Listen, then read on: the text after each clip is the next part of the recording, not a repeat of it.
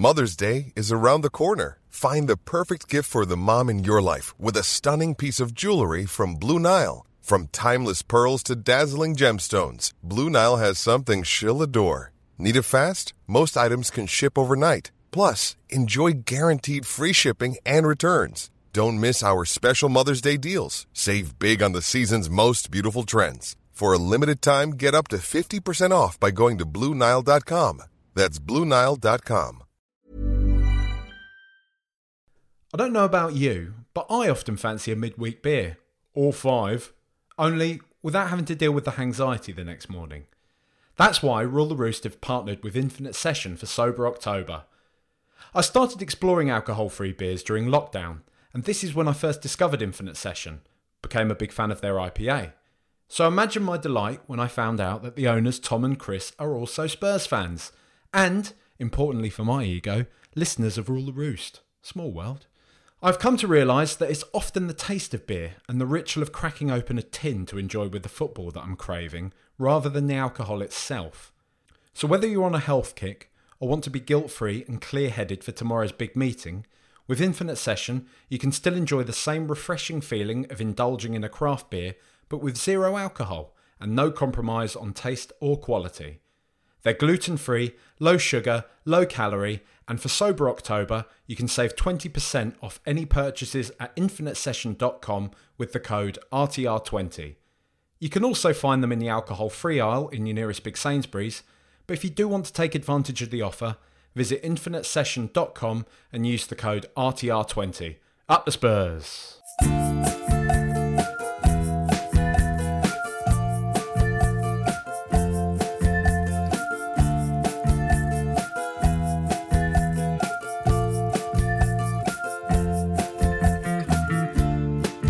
Welcome back to Rule the Roost podcast.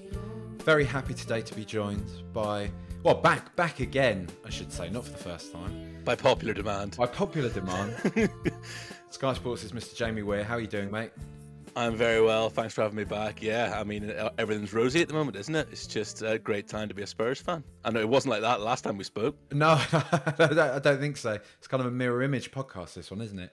Um, but we're talking about, you know, Spurs, the big turnaround, mate. It, was a bit weird, wasn't it, going and watching a game on a Friday night? The the idea of Friday night fixtures is an interesting one, but in a way, I was a bit grumpy about it in the lead up to it. But then afterwards, knowing that Spurs were going into a weekend, nobody can overtake us. We'd won, we'd done our job. It was lovely. It was lovely. Yeah, I mean, Monday nights are a weird one because you know that everyone gets their game played before you, right? So there's a bit of pressure on a Monday night game. Whereas Friday night, like if you lose on a Friday night, it's, it's shit, isn't it? Because then you just have to watch everybody win their games on the Saturday.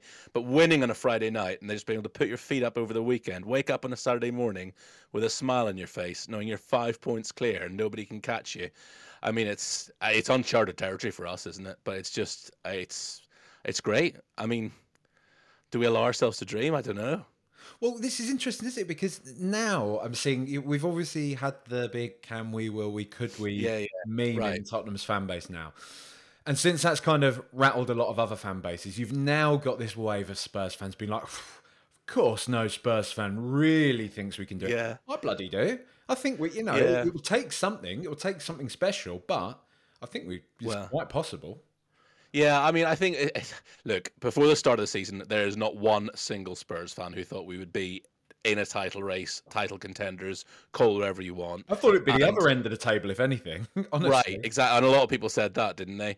And you know, five games in, you know, when people were sort of, you know, those tweets were going out on yeah, on Twitter like, oh, you know, are Spurs in a title race? I was like, no, of course we're not in a bloody title race. But I tell you, it doesn't matter that we're in a title race. We're just enjoying it. It's just nice to be excited about watching your side play football again. The last time we had that was like five years ago. Um, and now with every test we pass, I'm thinking, do you know what? Like we increasingly we are in a title race. And look, and then that, uh, there's a horrible flip side of that is if and we probably will, because I still think 80% of Spurs fans think, you know, okay, we may be in a title race, but we're probably not going to win the title. If we do then come up short in May, you know that then everyone else was sort of ah fucking classic Spurs bottle jobs. It's like, well, we were never in a title race in the first place. Yeah. so, uh, you know, it's it's that horrible sort of flip side of. I think Ange said it himself in a presser ages ago, where you know, as a football fan, most of it's torture being a football. You're enduring it rather than enjoying it because you're just you know you, it, it's it's it's stressful and I'm not at the point where it's stressful again being a Spurs fan, where I went from like I'm just excited, I'm just enjoying it, I can't wait for the next game to fuck if we drop points in our next game, then oh, you know we, we're letting the others catch up. So it's it's kind of done a full 180. It has. It has.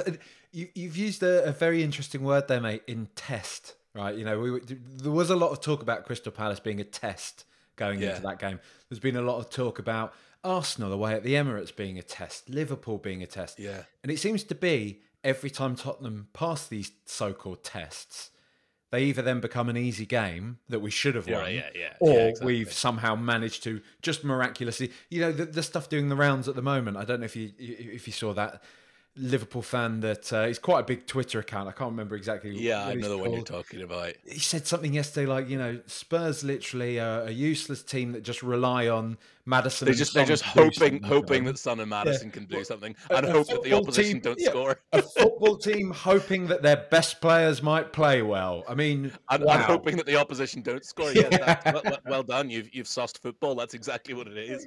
Yeah, I mean yeah, look, it's funny how narratives can change amongst other fan bases, and you know, like I said, Spurs fans, eighty percent of Spurs fans don't think we're going to do it, but then all of a sudden you get what is really amusing me is the amount of piss that were boiling along the way, and all the other fan bases immediately afterwards say, like, what was it after the um after the Monday night game? Who did we play? My memory. What is it?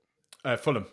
Yeah, no. after we beat Fulham. yeah, after we yeah after Monday we beat night, Fulham yeah. a week ago. Yeah, um, some gooner had like gone to the effort of looking up our, ti- our uh, the run in at the end of the season, screenshotting it, tweeting it, and saying, "Look, we shouldn't be worried because this is their run in." Yeah, that sounds like someone that's not worried, mate. Someone yeah. who's gone to the effort of, you know, I couldn't even tell you who we're playing in a month's time, and you've looked up who Spurs are playing the last four games of the season. So yeah, it's just um, it's funny how little old Spurs seem to be rattling a lot of cages at the moment. It's, it's, funny though, isn't it? It's funny how it changes because at the start of the year, say we picked up a couple of good results, and it was all, oh, you know what? I quite like Spurs. I don't mind them doing well. Yeah, you know, yeah. I like Ange. I like Spurs. And now we're suddenly not that kind of plucky team they can yeah. pat on the head and just hold at a safe arm's distance. Now we actually look like we might be doing something. It's suddenly all oh, actually no, they're useless. They're cheats. They're getting lucky. They're and it's yeah. It just shows you it's not just us thinking that we're good. That all this noise to me yeah. says people know that Spurs are a good side now. They know it. They feel it. Yeah, exactly.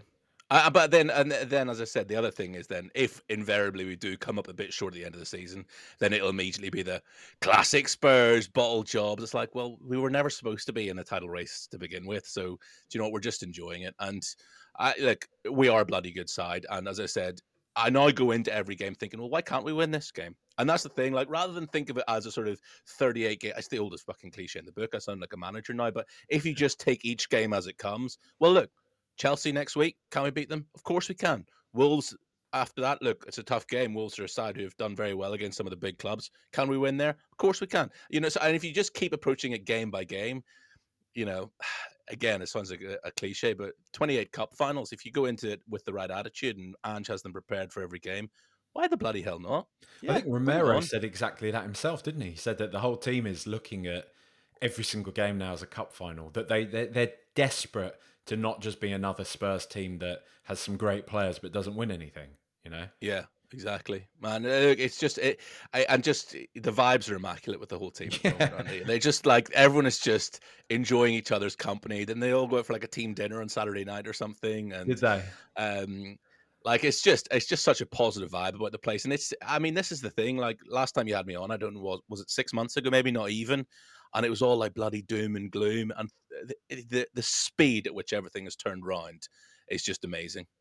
A big part of it you feel is I don't know if you saw his, his comments last. I, I dare say you did. When uh, Andrew was saying that he likes to personally interview every single new signing, yeah. somebody that's coming for the first team. That it's just so key to this, right? So like we're talking about these vibes being immaculate. The fact that we have so many of these players. I, I look at players like Vicario, Van de Ven. I mean, Romero, okay, was signed before um, Postecoglou's yeah. time. But we're even seeing with like young player like Udogie, who is, I guess, again signed sort of before his time, but at least has been implemented under yes. Postecoglou.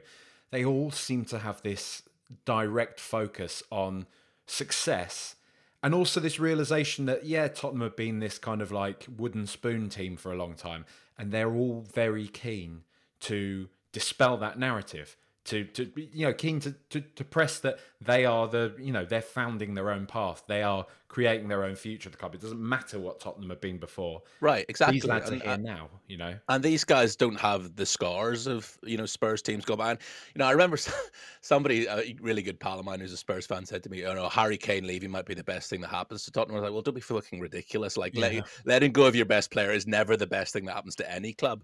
But what it has done is that it's kind of put an end to that era of underperformance and uh, that era where we had such a good squad but we just couldn't get a trophy.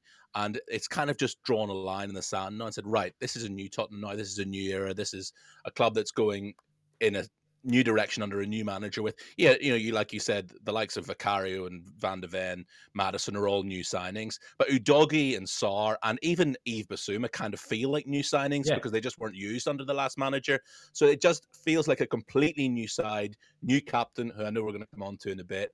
And it's just like you said yeah it, it feels like everybody said right this is now forget everything that's gone before. We're plowing our own path now and this is exciting times for Tottenham do you feel with your with your Spurs fan hat on, just allowing yourself to not even it doesn't we don't need to worry about dreaming about anything big, but do you just feel that there is something different about this Spurs team? That there is there is something quite sort of special about it already, very quickly.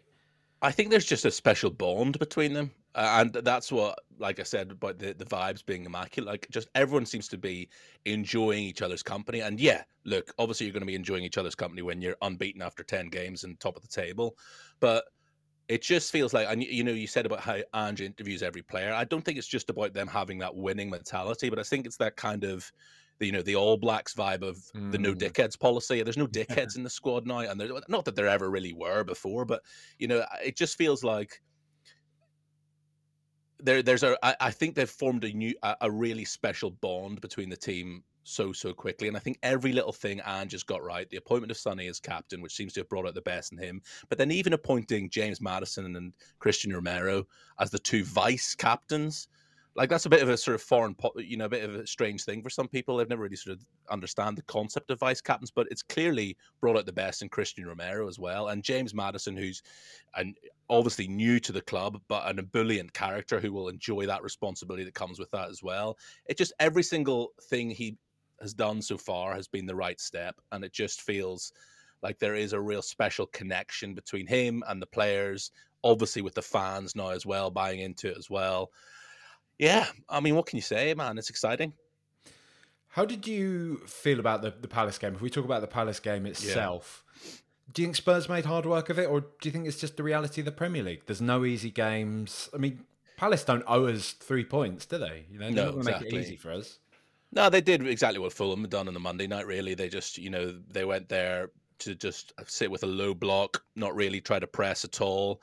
Um, just try to make life difficult. to Spurs suck the life of it. Spurs, this Spurs side enjoy it when it's chaos. They enjoy it when it's a quick, mad game, and they're they can cut through sides. But if you just sit back, this is this is nothing new. This was the same with Tottenham for years gone by. The hardest thing we find to find to play against is a low block, and it just that first half in particular was a pretty tough watch. The first goal, a little bit fortuitous with the way that it comes, but it comes from Maddison pressing Sam Johnstone, and then he makes a mistake, and then that leads to Guéhi having to just boot it out of play. And lo and behold, five seconds later, you know, Joel Ward stuck the ball in the back of his own net. And from the moment that we went 1 0 up, it's obviously then going to become a different game. And there was that period when Vicario and Romero were just like passing it back and yeah. forth and back and forth for what seemed like about four minutes. And the crowd started booing. And I saw a few Spurs fans on Twitter saying, What are they fucking booing us for for doing that? I was like, I actually think they're booing their own players because their own players were just letting Romero and Vicario do that. They weren't even pressing at that stage when they're 1 0 down and time is running out. So and then obviously at the second that they did press, we just cut through them with, an, uh, I think what's been the most Ange ball goal that we've scored It's so far. unbelievable. Isn't Just a really lovely, like every single player played his part. Like Porro did so well to suck in two players, lay it off to Sarr. The crossfield ball from Sarr, like even the header from Brennan Johnson is just perfect for Maddison. Maddison again, just like the quick feet and the the weight of the pass for Johnson, the pullback, Sonny there. I mean, it was just beautiful, beautiful goal from start to finish. And look, the first half was pretty was a pretty tough watch. We made hard work of it, you could say.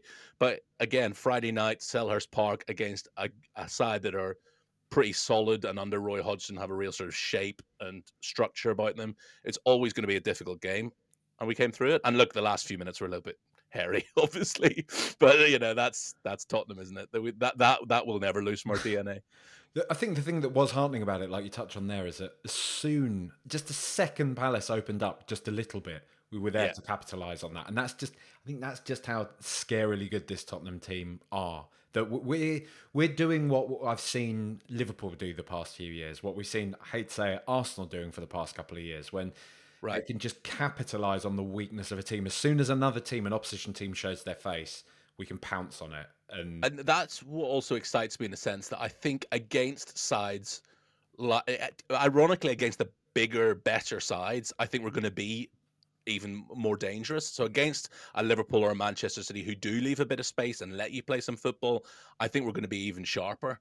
It's against the sides where they stick 10 men behind the ball and make life difficult for you, where we struggle to break them down. But once you've got a little bit of space to play in, suddenly this side can absolutely tear you to pieces. And like, even if you look at when we played Liverpool as an example, when it was 11 against 11, we were having, you know, creating plenty of chances. As soon as they went down to 10 and they had to play like Sheffield United, then that's when life became difficult for us. We were, ironically, we were better against 11 players than we were against 10. So I just think the better sides that we play against, we're going to create even more chances. And that's, as you said, that's how good this side are. That it just feels like every single player knows his role. And just, yeah, oh, it's just so fun to watch. I mean, how, how many times have we seen Spurs lose that game 1 0? Not to Palace Right. in particular, because I know Palace got a wretched That, record. but that kind of game, Yeah. yeah. You know, we've seen know, that all- exactly. all, throughout our time in the Premier League. When And look, and, and look, and let's be real, there will be at some stage this season that we do lose one of those games, Yeah. one 0 and you know that's just the nature of football. There maybe there won't of be, where- Jamie. Maybe there won't Yeah, be. maybe there won't be because Sheffield United at home felt like it was going to be that game for- until the- until the 96th minute, and then lo and behold, we all know what happened there, and it just feels like. Leicester. Remember the Leicester year? Every single game, it was like, no, this game they're not going to do it. They're going to fall off. And it does feel scarily like that. I mean, it really does feel eerily similar to Leicester's year, where just every, just all little breaks seem to be going our way at the moment. We seem to be getting little bits of luck, and you know, even little things like I'm not, I'm not harking back to it 30 days later like Liverpool fans are, but even things like the Diaz goal that should have been a goal, or the Diaz Yeah. offside, that Salah's goal, whatever. Um, you know, those little bit of luck, those little bits of luck that we as Spurs fans feel like we've never gotten in our entire lifetimes. We're just getting a little bit of bits of luck now. Oh, it's nice, isn't it? It's nice. It's It is. nice for us just not to be lamenting one of these fixtures, or, Isn't it? You know, it's uh, it's lovely.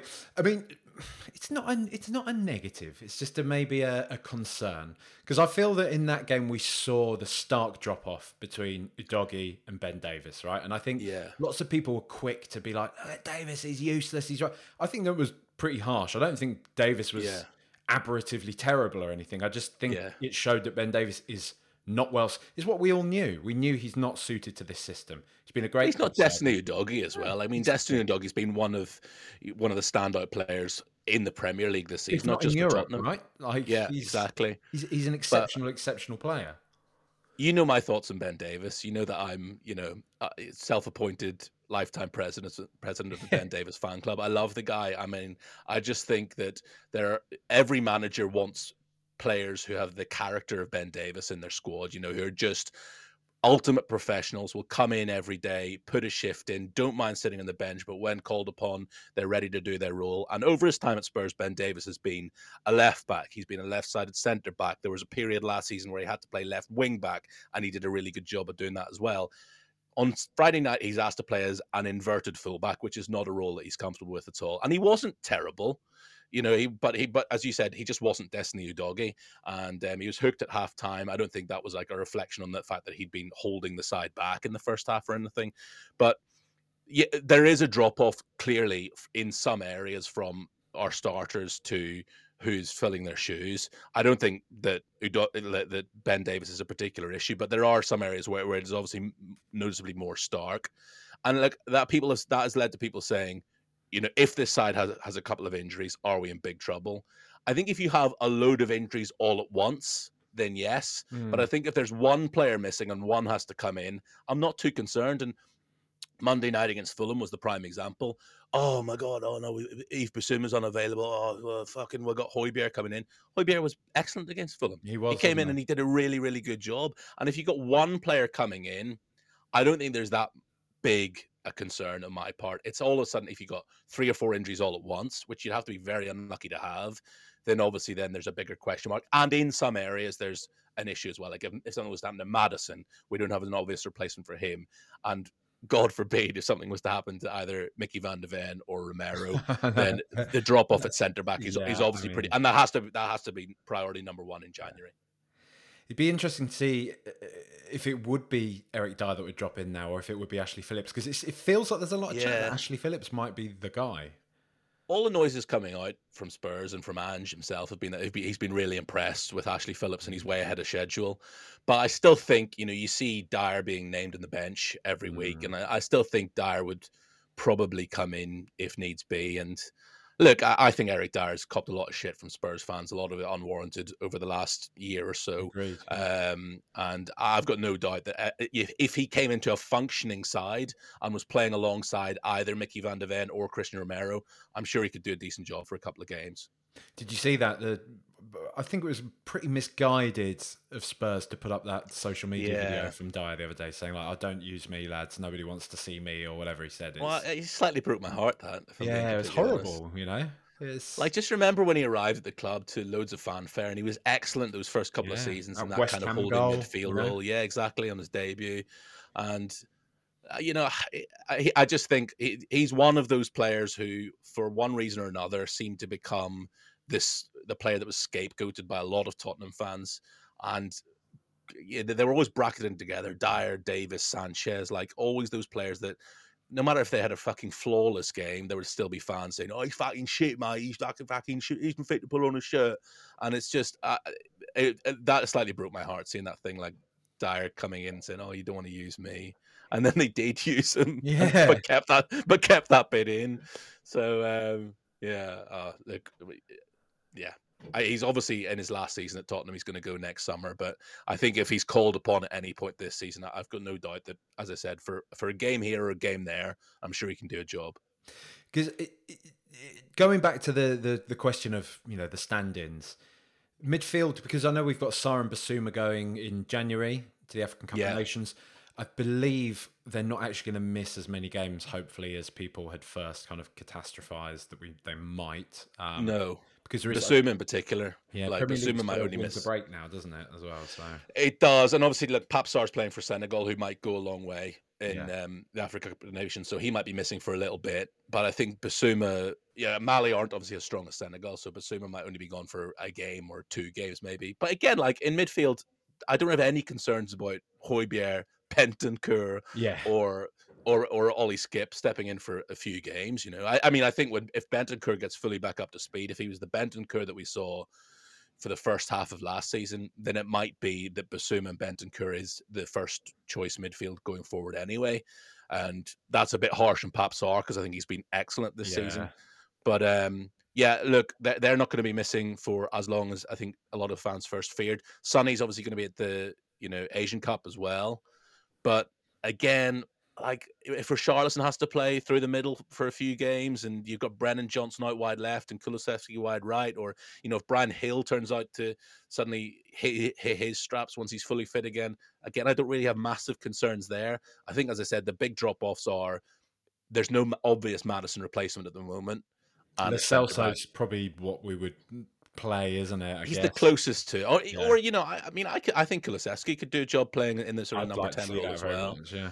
Um, and he, by the way, I think has been a little bit of an unsung hero this season. I mean, obviously his his his goal contribution isn't where a lot of fans would like it to be, but fuck me, does he run his socks off? I mean, I would love to know how how much distance he covers every game. Like he just works so hard. We saw it in particular in the second half at Luton, I think. But just he's just got an engine on him. I want to say, like, I, I believe the number came out. The Premier League did a graphic on it because he was he'd been covering the most uh, kilometers on average. I want right. to say it was something like twenty-seven point four kilometers. I think on average yeah. per game, which yeah, pretty bonkers.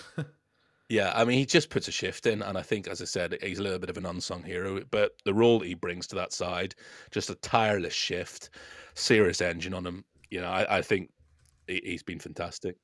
I'm just uh, double checking that now. Um, okay, well, who's run the? I mean, let's see. I think this is the Premier League saying who's who's run the. Let's have a who's run the fastest and furthest so far this season. Um, I don't care who's run the fastest. So most distance covered. Um, this was after so this after match week four. Um, All right. Dejan Kulusevski had covered forty-seven point seven kilometers. Um, okay. So, so, that's that. That's an average of what thirteen a game, or yeah, so something like that. Not quite as much as twelve my, a game. My fake news, but still, yeah, a lot. Yeah, a yeah, lot. exactly. Still a lot. Look, he, he's putting the shift in. I love the guy. He is. He is brilliant. Um, Sonny, we, we're talking about him going to to the. I, I, mean, I do want to say actually. Sorry, I should have said as well. Lovely to see Bentancur back. Lovely moment between him oh, and fans and everything. Like that was good. so nice, wasn't yeah. it? That was almost like that moment when every single one of the players just came over, like ruffling his hair, and then again, like uh, would, this has become a fixture of the season, hasn't it? Where Sonny like pushes someone forward to get the acclaim from the crowd. Yeah, he did it with Richarlison after the Sheffield United game when Rishi scored the equaliser and had just openly admitted he was having a real tough time of things. And again, he kind of pushes Bentancur forward, and I think Yves Bissouma had his arm around him and was like saying to all the fans, like, "Give this guy his props." But like the smile on Bentancur's face, the smile, and all, I think comes back to what I was saying earlier. There's just a real bond between the team now. And oh man, that was that was lovely that moment. Just seeing ben Bentancur come back only for five minutes, but oh, it, you know, it's it's great to see him back in a Spurs shirt again. How much do you think Sonny plays a part in that in the in the immaculate vibes of the team? He's come in, you know, he's club captain. Great, great decision, I think, from Ange. Yeah. That. Do you think he plays a big part in this? In massively, now? yeah, massively, and like I didn't think I could love the guy anymore. Like he's just yeah. Uh, he, when you look at Sonny, he obviously feels the way about Spurs that the rest of us do, right? He loves the club. He's gonna finish his career at the club. He's a Spurs man through and through, and being made captain seems to have just taken his game to another level as well. And it's all the little things that he does. The very before the very first game of the season at Brentford, he brings all the players over to the away end just to applaud the, the away fans that have made the trip to Brentford. And like I said, those little things about like pushing Richarlison forward, not making about him, pushing Richarlison forward, like Bentancur the weekend, the way that like those little videos that you've seen on Twitter doing the rounds of him, you know, going over and checking with the Crystal Palace physio whether it's okay to have a swig of his water, and he has a swig of the Crystal Palace water bottle, and then offers it to the referee. He Just he's just I just love the guy, um, and I think like he's obviously a very different. There's type different types of captain, right? Aren't there? There's there's captains who yeah. will fucking give this like rousing Churchillian speech in the dressing room beforehand, and you'd run through a brick wall for them. There's captains who lead by example from the front by just their volume of goals, or you know, like a Roy Keane who's just like the sort of presence in the middle of the of the team. And then there's ones like Sonny who I just think like if I was playing in that Spurs team, I just wouldn't want to let him down. Like I just love him so much. I mm. just would. I just want to play my very best for him. There was a moment of Friday night when he gave Pape Sarr an absolute bollocking for having not laid up a pass off into his into his path. And I can imagine Pape Sarr afterwards just being like, "God, I'm really sorry for letting you down, Sonny." Like you know, I just, um, I, I just think being a captain has, has, just brought out the very best in him. And sometimes the, the weight of captaincy means that players of that quality can can can, can shrink in the side but it seems like it's just taken Sonny's game to another level. Well, it's interesting, isn't it? Because you know, I, am not like you. I don't like to do really this whole silver lining on Harry Kane going. I mean, Ange just said it himself this week. You know, yeah. he dispelled any of these kind of nonsense ideas that Spurs are somehow better, or he's secretly relieved that he doesn't have Harry Kane no. in his side anymore. But I think you know if we are to at least look for positives that we can from the you know the sale of the club's best ever footballer, yeah. is that Sonny has probably been in some ways marginalised a bit because he's kind of been in Kane's shadow when Son in his own right is one of the club's best ever players. I was saying on Yeah. here not long ago, I mean, there isn't really a need to compare, but you know, one of my heroes growing up was Teddy Sheringham, whereas I think now really what someone like Sonny's done in the Spurs shirt has probably surpassed anything Teddy ever did for Spurs, which is Yeah. kind of mad when you really think about him in that pantheon of of Spurs players. And I think now this opportunity for him to be the main man at Tottenham, he's really Yeah. relishing it because he's he, you know he's he's a huge star all across Asia. He's a huge star, obviously, in his home nation of South Korea. He's the he's the country's captain there, and it, it just kind of makes sense, doesn't it, that he Yeah. is Tottenham's you know he's Tottenham's captain. He's one of our main players, and we can put him on that pedestal now without any sort of caveat. Here's a cool fact a crocodile can't stick out its tongue. Another cool fact you can get short term health insurance for a month or just under a year in some states. United Healthcare short term insurance plans are designed for people who are between jobs, coming off their parents' plan, or turning a side hustle into a full time gig. Underwritten by Golden Rule Insurance Company, they offer flexible, budget friendly coverage with access to a nationwide network of doctors and hospitals. Get more cool facts about United Healthcare short term plans at uh1.com. Mother's Day is around the corner. Find the perfect gift for the mom in your life with a stunning piece of jewelry from Blue Nile. From timeless pearls to dazzling gemstones, Blue Nile has something she'll adore. Need it fast? Most items can ship overnight. Plus, enjoy guaranteed free shipping and returns. Don't miss our special Mother's Day deals. Save big on the season's most beautiful trends. For a limited time, get up to 50% off by going to Blue Nile.com. That's Blue Nile.com. Yeah, exactly. And like, I don't think it was. I don't think knowing what Sonny's like as a character, I don't think it was eating away at him to be in Harry Kane's shadow or anything like that. I don't think it was pissing him off that this guy's getting all the plaudits I and he loved playing with him, right? He's, he's Yeah, exactly. About that. Um, but just like the, the bond that he's immediately seems to have formed with James Maddison, and I said the way that all the players kind of look to him. There's a little video I saw this morning of like Pape Sarr in, a, in the restaurant on Saturday night.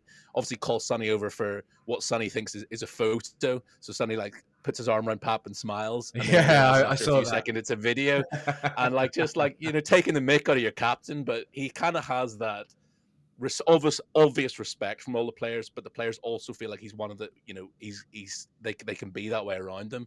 I just I, I run out of superlatives for the guy. I absolutely love the guy to bits.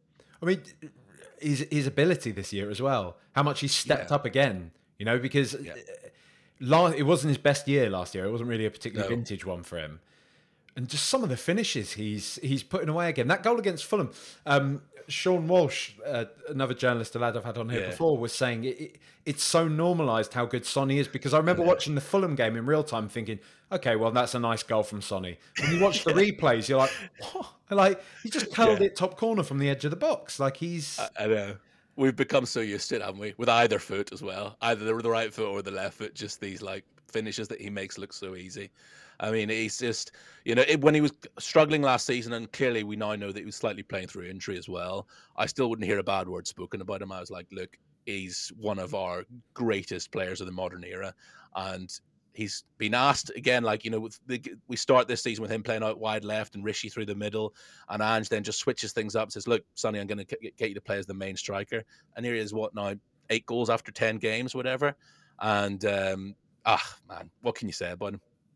This is it. My my missus always she keeps the receipts because I whenever I dig him out when there's been previous seasons I've been like, no, no, she's always been like, no, Sonny's the man. Sonny's gonna score yeah, for us. He's always gonna come good. And so this year she's she's very very smug, lording it over me because. And you know what? Like, it- what really sort of struck me yesterday was watching Man City, Manchester United, and if I was a Manchester United fan, I would fucking hate having Bruno Fernandes representing me as he, as that ca- as the captain of that club. Do you know what I mean? Roy Keane said it really eloquently after the game. He's just not captain material. The way that he gets in the ref's face, the way that he strops and throws his arms in the air, and just his whole demeanor, like it just creates a toxic. Look, there's a lot of that club that's pretty toxic, but the captain doesn't help.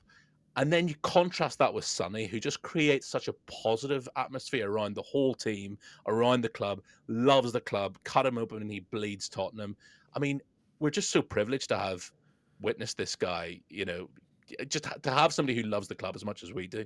I mean, it's bonkers, isn't it? When you even contrast someone like Bruno Fernandes who, with James Maddison, two very similar players, I think, two right. you know, players of very comparable ability and you know output, but James Maddison, who's even now a vice captain, who is often yeah. seen as this kind of cocky wanker, is yeah.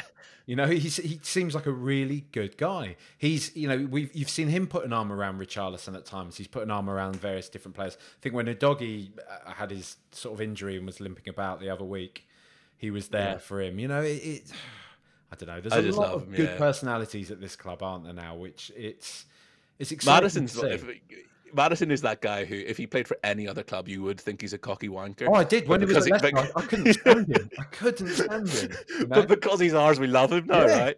And you know what? It's it's it's weird to say this about somebody after just ten games in a Spurs shirt, but he just, I just I kind of have a feeling in my bones about James Maddison That he's gonna finish his career at Tottenham. Like he just yeah, the two seem to just fit together so perfectly. Like James Maddison is just a Tottenham player, and he clearly has just he clearly wanted to come to Spurs. Yeah.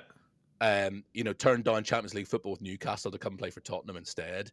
And he's just, it's just, it's such a perfect fit. I can't really put my finger on why it is, but he's just, he's he was uh, that old cliche born to play for Spurs. It kind of feels like he was. He knows it himself. He's sort of said it himself, hasn't he? Really. And. Uh, when you look at it now, I guess we've got him probably on a four five year contract. I would say we've signed him now. Yeah, yeah. We're not selling him for less than hundred million. you know, I don't think want to go either. No. Look, look, it's impossible to project what we're going to be like five years down the line, but I just think he just seems to fit. Uh, there, there's no really other way to describe it. You know, he, he he's come in, he, he gets to express himself playing the football that he loves to play at a club that traditionally has always played that style of football. And as I said, the bond that he's immediately formed with all of the team, but in particular with Sonny, is just melts my heart when I see them come in and do their little dart celebration together. I love it. that I mean, that rattles, that boils a lot of well, doesn't it? You know. Yeah. And Saka exactly. thought he could make fun of us, didn't he? And then look what happened. You know, thirty yeah, seconds exactly. later, the two of them ran down the other end of the pitch and scored the equaliser. So just love it. Shushing exactly. the clock end. You know, it's, it's just you love to see it. You love to see it. While we're kind of in this uh, this this hype mode, Jamie, I've literally just got this written on my on my running order. How bloody good is Micky van de Ven? I mean, unbelievable. Like, what a guy. 22 years of age. He's only going to get better and better. He's got to be the fastest centre back in the Premier League. Like, yeah. anytime we play it, obviously, we play this ridiculously high line, which is great. But eh, there will be times when the opposition players, the ball's played over the top, or, you know, just they break the lines and the player's through and goal. I just know Micky van de Ven's going to catch them. Like, he's just got absolute gas. And I think, again, playing alongside Cristian Romero just must make him feel 10 feet taller as well because you know that you've just got somebody alongside you who is just an enforcer, a World Cup winner. I mean, he never puts a foot wrong. against Palace the other night as well. When has he not been brilliant? Yeah, when has Romero not been like all every single game this season? If it hadn't been for unbelievable performances from Maddison or Sonny or whoever it might be, Cristian Romero has, has dropped a nine out of ten in every single game so yeah. far this season. And again, like he just because there was look there was a period last season when he was clearly whether it was for confidence reasons or he was unsettled or whatever he put in some stinkers last season yeah. but Ange just seems to have got again the best out of him and whether it's the added responsibility of being the vice captain which I don't even know what that entails but you're just having that little bit more of a leadership role I mean, has he even been yellow carded yet this season? I know after that's sort of interesting. Six... I don't know. I was thinking that because he's, he's been through quite a few games now without one. So he's mad, isn't it? And just yeah, that sort of that rash side of him seems to have been curbed, but he's still just. I mean, it's we use this term all the time for him, but he's just a Rolls Royce of a defender. But have Micky Van de Ven, the partnership that they've formed so quickly has been amazing to watch, and uh, like I just think the sky's the limit for for Van de Ven. He's just going to get better and better. I liked it. The, the the Dutch national team official account they just tweeted "Remember the name" after his uh, after his debut yeah. for them. Um, yeah. He's so Romero has two yellow cards in the Premier League oh, does this he? season. Okay, two I knew after a few games he hadn't got one yet, but but there hasn't been that like rash. Oh, he's gonna get he's gonna get a red card eventually. He's kind of game from him at all. No, no, I I I I'd say not. Let's see when did he get? So he got one against Arsenal and he got one against Liverpool. 75th minute against Arsenal, 89th minute against Liverpool. So Yeah, well, that that, that doesn't exactly scream rash either. That screams, you know, big games, high pressure moments, and sometimes you need your players to pick up a yellow, don't you? It Yeah, exactly. kind of part of the game. Um, It's been it's been Bissouma who's really carried that mantle, hasn't it, for the Oh rash my God. rash yellows this year. He is he is a walking yellow card. Yeah. Yeah, I know. I do love him for it though. There's an interesting conversation to be had here, Jamie, because we're looking at Erik Ten Hag, right? There's some woes there at Manchester United. Yeah. Looking at Pochettino, Chelsea's worst start to a Premier League for 15 years. Yeah. What a shame. This, this, uh, this begs the question because the purple and gold lot have gone a bit quiet lately. Yeah. Does Daniel Levy deserve more credit than he gets? Not just from Spurs, but from football in general. Oh, I mean, look. I mean, this is we could do a whole separate podcast on this, but D- D- Daniel Levy has got a lot of big decisions right at Tottenham. Uh, There's there's no question about that, and, and, and that will probably anger a lot of the purple and gold lot. But I'm sorry, but he has, and like he has transformed us from the club that we were at 20 years ago in terms of the global brand that Tottenham Hotspur now is. Now I know what people say, "Hey, why fucking got any results on the pitch, and I and I get all that. And he's also in recent years made a lot of bad decisions that have worked out badly. And you know the appointment of Mourinho and Conte, you can criticize, and you know lots of things about you know the Super League and jacking up season ticket prices and then having to do a U-turn and that, etc., etc., etc. We don't need to repeat all that. The appointment of Ange Postecoglou has obviously been absolutely inspired. And again, we stress we're ten games in, Hmm. a lot could still happen, but it was exactly what this club needed at exactly the time that it needed it. And you're right, there were people screaming from the rooftops when we didn't get Erik Ten Hag a couple of years ago. Now you look at Manchester United and they're just a shambles, and they're shambles from top to bottom. And you know that whole clip that's that's been doing the rounds of of Neville and Carragher screaming at each other in the studio last night. They're both right in what they said in that clip. Neville is right that the club has a big issue because of the ownership and the uncertainty and etc. cetera, et cetera. But Carragher's also right that Erik Ten Hag's side have got absolutely no identity at all. You don't know what you're going to get from Manchester United. They're playing this horrible, ugly, counter-attacking football. They're the only top side that, that do that. And they're just, they seem completely rudderless at the moment on and off the pitch. So you think like, did we dodge a bullet by not getting Ten Hag? Yeah, I think we did. Um, I mean, I laughed that Gary said in that clip as well that Ange Postecoglou came into a stable environment because he I came into anything but.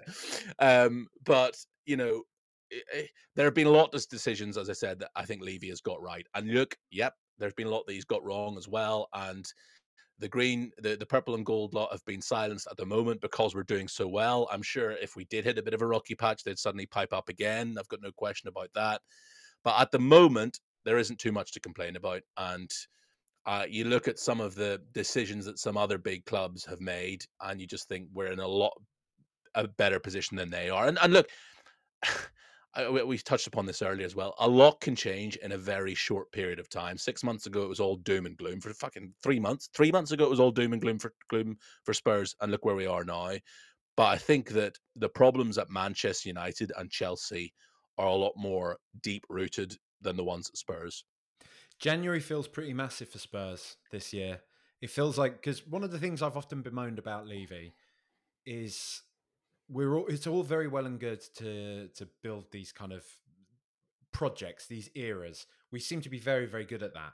What we haven't done thus far, really, in my opinion, anyway, is when I look back to say like Redknapp's time, when I look at the peak Pochettino era, when things are going really really well, there's a real hesitance to double down. It's more like, Totally. yeah, you, you're doing very Yeah. well now, so let's just see where this goes. Yeah. I do Uh, yeah, yeah. I, Uh, just just in our conversation at the top, the can we, will we, won't we type thing. I think what we can't deny is Spurs have a real opportunity this year. It may be ahead of a, a kind of if we've got a five year roadmap, a ten year roadmap, whatever. Sometimes in football, we all know sometimes opportunities present themselves, and you just have to you have to strike. You Pull have the trigger. for it, right? And if Spurs are still in this kind of position come January, if we're still occupying one of these top three spaces, we're within touching distance. I Yeah. we, it- would be remiss to not drop. Yeah. I know, and I know It's- it's it's, it, um, it's easy from the armchair to say just spend 50, 60 mil, spend 100 million, but the money's there. We're a rich club. It is, you know? and look, I, I, it really sticks in my throat to have to draw comparisons between us and that lot down the road. yeah. But it feels very similar to what Arsenal had this January just gone, where they were in a title race that they weren't expecting to be in. They'd made huge strides. They were further down the road in their five-year plan than um, Edu and Arteta expect them to be, and it felt like right, this is the chance. We might not have a better chance of winning the league. Let's capitalize this January, strengthen the areas that we need to, etc., etc., etc. And that kind of feels like where we will be come this January as well. And I'm sure Ange has a clear idea of two or three targets that would really help us kick on. But you're right, this feels like this is a real golden opportunity. Do not, you've let so many golden opportunities slip through your fingers. This is another one. Do not let this one slip through your fingers. And it just feels like a different kind of, I, I don't know. I, it kind of feels like in all those those missed opportunities of years gone by, it felt like maybe Mauricio Pochettino wasn't strong enough to say to Daniel Levy, "Do not let this chance slip. This is our chance to really kick on." I don't feel like Ange is gonna. Ange is the same kind of meek character, perhaps that Pochettino is, and I think Ange will say to him, "Look, we're in a great place now. We're ahead of where we plan to be at this stage. Um, we're but look, we've got a real chance here. And if we bring in a top centre back that can, you know, provide competition for Romero and Van de Ven, never mind being a backup to them, if we can bring in another playmaker who can provide competition for Maddison as well as being a reliable person to turn to, if there's just a couple of areas where we can really strengthen, then okay, look, this season it might not work out, but we could be in a serious title race come, you know, 24, 25. And yeah, this feels like a, a big, big January that if we just bring in a, a couple of bodies here or there, then we could really be in a great place for this season, but also next season. Let's talk about Chelsea some more, mate, because they are our, you know, they're on the horizon. Yeah there's obviously uh, a, a bit of a uh, an added element to this one. Not only is this potentially the first game that Tottenham might lose this season, which is pretty Whoa, to whoa, say whoa, after how many. Well, yeah, no, let's hope not. Yeah. Don't need to frame it that way. But Yeah, uh, yeah. Just, just just cut to the chase. Mauricio Pochettino. Yeah. There's a civil war now emerging on Twitter and Tottenham Twitter of Yeah. do we applaud him or do we boo him? Yeah. who, who, who are you? Because there's because there's obviously there's there's because obviously there's nothing in between. Is there? It's No. either applause or boo. This is, Um, this is 2023, mate. Everything's, That- this is- binary now, you know? this is the world that we live in, isn't it? It's either extreme left or extreme right. It's either, you know, the greatest performance of all time or he's dog shit, get rid. And it's either applaud or boo and nothing in between. I'm kind of probably the in between gang. I probably just won't give him any kind of reception at all. But look, I'm I'm conflicted myself over this because I love the Poch years at Tottenham. I, I you know, I, when he left, it, I remember feeling so hollow and empty that night that he was sacked. Just thinking, I can't believe that we've let the greatest thing to happen to this club go. You and I, when we last spoke on this podcast a few months ago, wanted Poch back. Um, I remember when he signed with Chelsea, I was like, oh, oh this is gonna be a real conflict. Conf- conflicted for me now because I love Pochettino, but God, I hate Chelsea so much. But you know, will I want success? And I was amazingly surprised by how quickly my dislike of Chelsea overtook my love of Poch. And when they lost one 0 at Stamford Bridge to Nottingham Forest, how much I was reveling in it. So, um, uh, look, I, I don't hate him. I'm not going to boo him, but he is a Chelsea manager now. You know, and I don't think he is going to get despite what Mickey Hazard was calling for on Twitter yesterday, I don't think he's going to get like a standing ovation from the shelf side when he comes back to White Hart Lane. Um, I think that's just wishful thinking. Um, but do I? Will I still always have a special place in my heart for Mauricio Pochettino because of what he did at Tottenham? Yeah, I'm a, I, yeah, I'm a, I'm a hopeless romantic. What can I say? I think this is it, isn't it? Because, like you say, there is this tiny, tiny shred of me that just kind of feels bad for him. But Yeah, it's completely like outweighed by the the hatred of Chelsea. The fact that I think the thing the, the thing that I have the biggest disappointment in him is that he is a football man. Like we're talking about kind of Ange. Oh, he's the first sort of manager we've got. He's a foot he gets. He gets. We're all saying this about Poch as well. We know Yeah. that Poch gets it as well. His the way in which he was speaking about football after that Ajax game. You know, the Champions League semi final. He, Yeah. he did have a real bond, a real affinity with the club, and so he knows he knows going to a club like Chelsea was going to hurt Spurs Yeah. fans. And I do I know. I think it's worth saying, I do think it's worth saying, is kind of partly on the club in a way. We did allow him to publicly court the opportunity, the potential to come back to Tottenham. I think he was very upfront in saying that. And then we just kind of left him dangling there until we Yeah. found somebody else. So uh, I, maybe the club didn't do entirely right by Like- him. But I cannot escape from the fact that this is a club that, you know, not only is one of the Premier League clubs that has routinely been hideously anti-Semitic towards Tottenham, and Yeah, that's right. not on Pochettino. I'm just No, saying in terms no, of the makeup yeah. of that club. The, they're a club that sings before every single home game. We hate Tottenham. Yeah, I know. Deranged. Yeah. You know, he's he he he understands football. He's from Argentina. He knows what rivalries are like. You Totally. I, I think he would be very naive to think we're going to be singing his magic. You know, you know. Yeah, I get. Look, like- totally. And look, uh, I've gone around in circles over this, and I still don't really know where I am, to be quite honest. Because look, he didn't do what Sol Campbell did. It's not like he had a load of choices at his disposal and went directly from Tottenham to a rival. No. You know, he's had a t- bit of time off in between.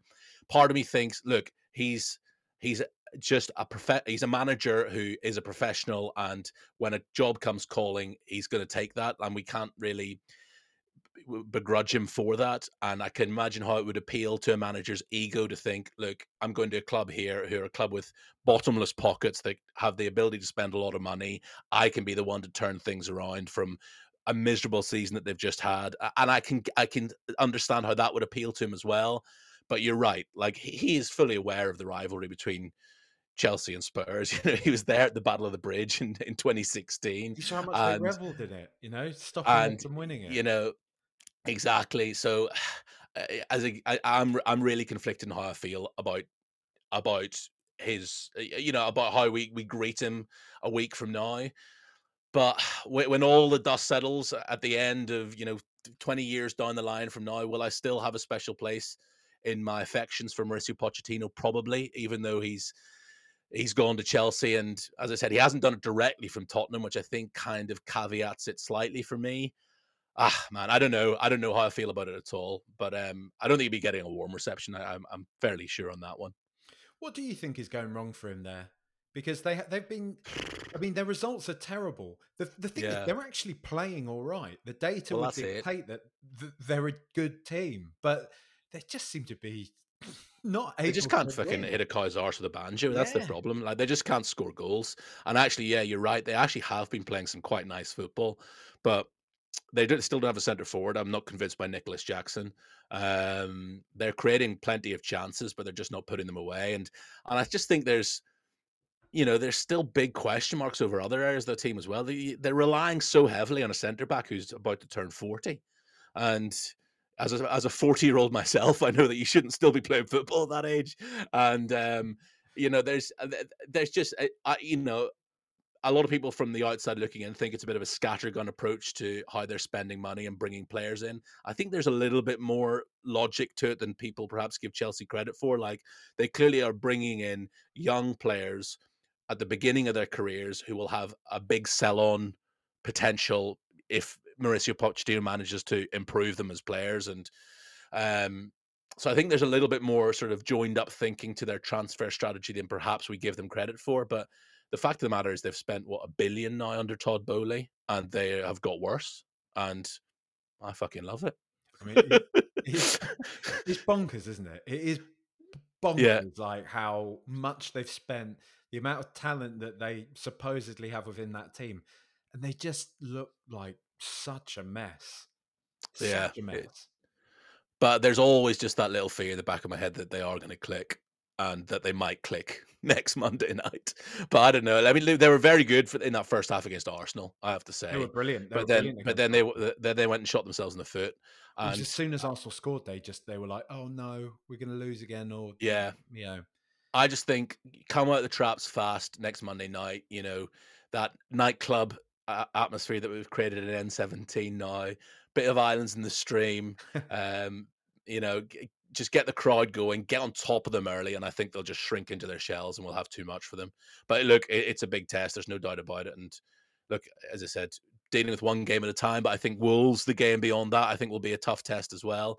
But um, let's get Chelsea out of the way first. And yeah, look, we're a better side than them from from one to eleven at the moment. So I believe THFC Flags have got a TIFO organised for this one as well for the Chelsea game. oh, have they? so that'll, Tasty. that'll amp things up a bit as well. You'd imagine.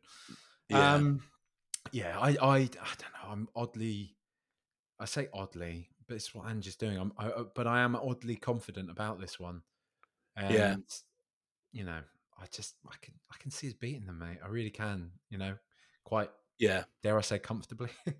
Well, yeah. Look, I mean, the last game when was it? Back in February, was it when we beat them two 0 Yeah. Skippy scored that wonder goal. go, Yeah, Um, we were just like streets ahead of them that day. I've never And- seen us be that much better than them either. Yeah, and, and they're they're. I think they're in a better place now than they were then. There's no question about that. But I think we are as well, obviously. So um, I just think that they will. uh, Going back to what I said earlier about they're they're not the sort of side that will put ten men behind the ball and sit off us. They're the side that will leave us a bit of space, and that's what fills me with real confidence that you know Destiny Udogie will be back.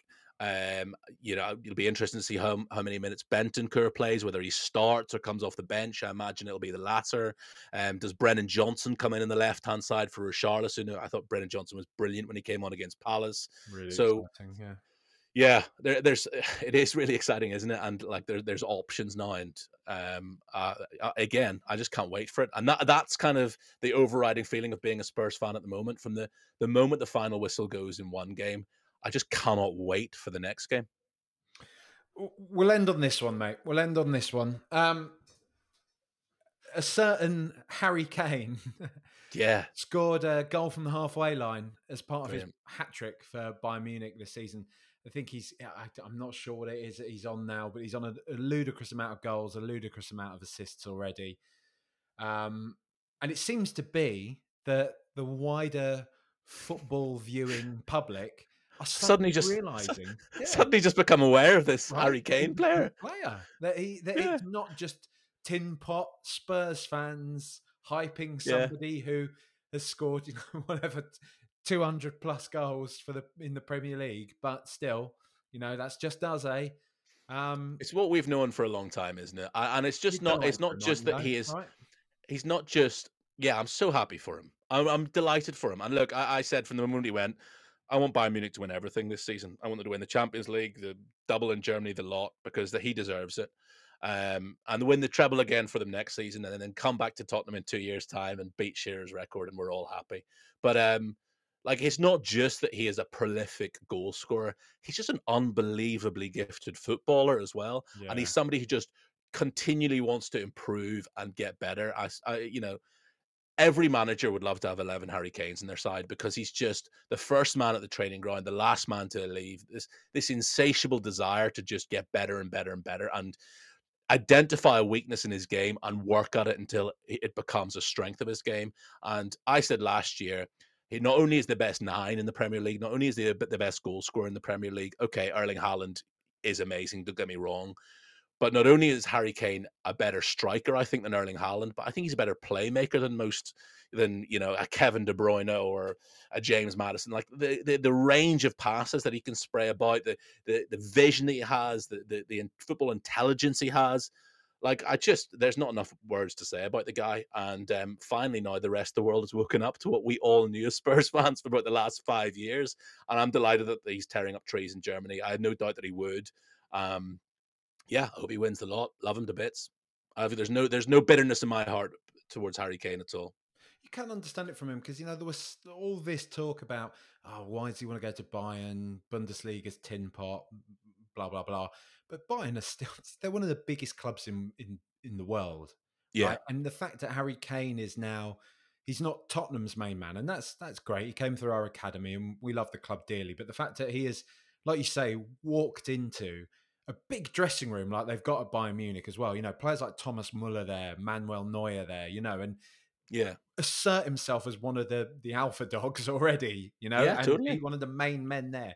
It does show you like he is. He's a superstar, and maybe maybe after the past few years, maybe after all the near misses at Spurs and with England, maybe just needed that bit of reassurance. And I know people are saying, "Oh, it's a shame he let this kind of stuff get to his head," but he's a human being, right? You know, ultimately, if he's had that opportunity to make this, I don't want to call it a step up, but a step up. Let's be honest. Um, Yeah. To a club like Bayern, look, he's he's given us, like you say, ten plus years of some of the most incredible memories I'll ever have as a Spurs fan. And Totally. D- d- does it does it take away from it that we didn't win anything with him in the team? No, it doesn't. Like does it doesn't like when people say that mask goal that he scored against Arsenal. Well, we didn't win that game, so I don't really care about that goal. I was there, and my head nearly exploded. Yeah, Like, exactly. and This, it goes back to what I said. What like you know? you know, as a football fan, like the stick that was always used to beat Spurs with is, oh yeah, but you haven't won any trophies. And I was like, as a football fan, it's those experiences, those those moments, those magical moments that live with you far longer than seeing your team lift a trophy. And yeah, how many of those did he provide us over the 10 years? And I think he will come back to Tottenham one day. And look, I know a lot of people that listen to this podcast won't really give a shit about England. It's all about Spurs. I get that. But I think it is awesome that England's best two footballers, Harry Kane and Jude Bellingham, have both taken the decision to step out of their comfort zone, go to a league that's unfamiliar to them, and they're both tearing it up for the biggest clubs in those countries, for sides that are enormous, global, huge clubs. Both sitting top of their league. Jude Bellingham is the best player in La Liga, is dominating every single game for Real Madrid. Harry Kane is doing likewise in the Bundesliga for Bayern Munich. I think that's absolutely awesome for England. And and then the third best English player, James Maddison, is tearing up trees for Spurs. So great. That's it. It's all good. It's all it's all rosy. It's all good. Tottenham, Tottenham win the Premier League this year. Bayern Munich win the Champions League at, at Wembley. Harry Kane scores the winner, maybe against Arsenal in the final. And then Harry Kane goes and, perfect.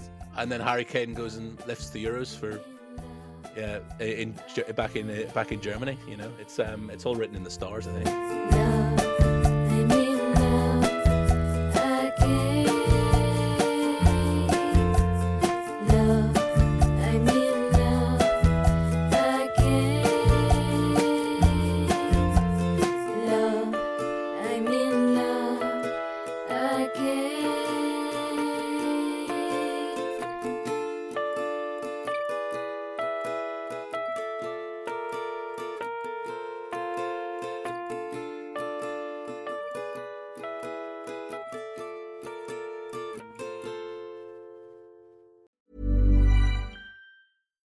We're on a budget, we still deserve nice things. Quince is a place to scoop up stunning high-end goods for 50 to 80% less than similar brands. They have buttery soft cashmere sweaters starting at $50, luxurious Italian leather bags, and so much more. Plus, Quince only works with factories that use safe, ethical, and responsible manufacturing. Get the high-end goods you'll love without the high price tag with Quince.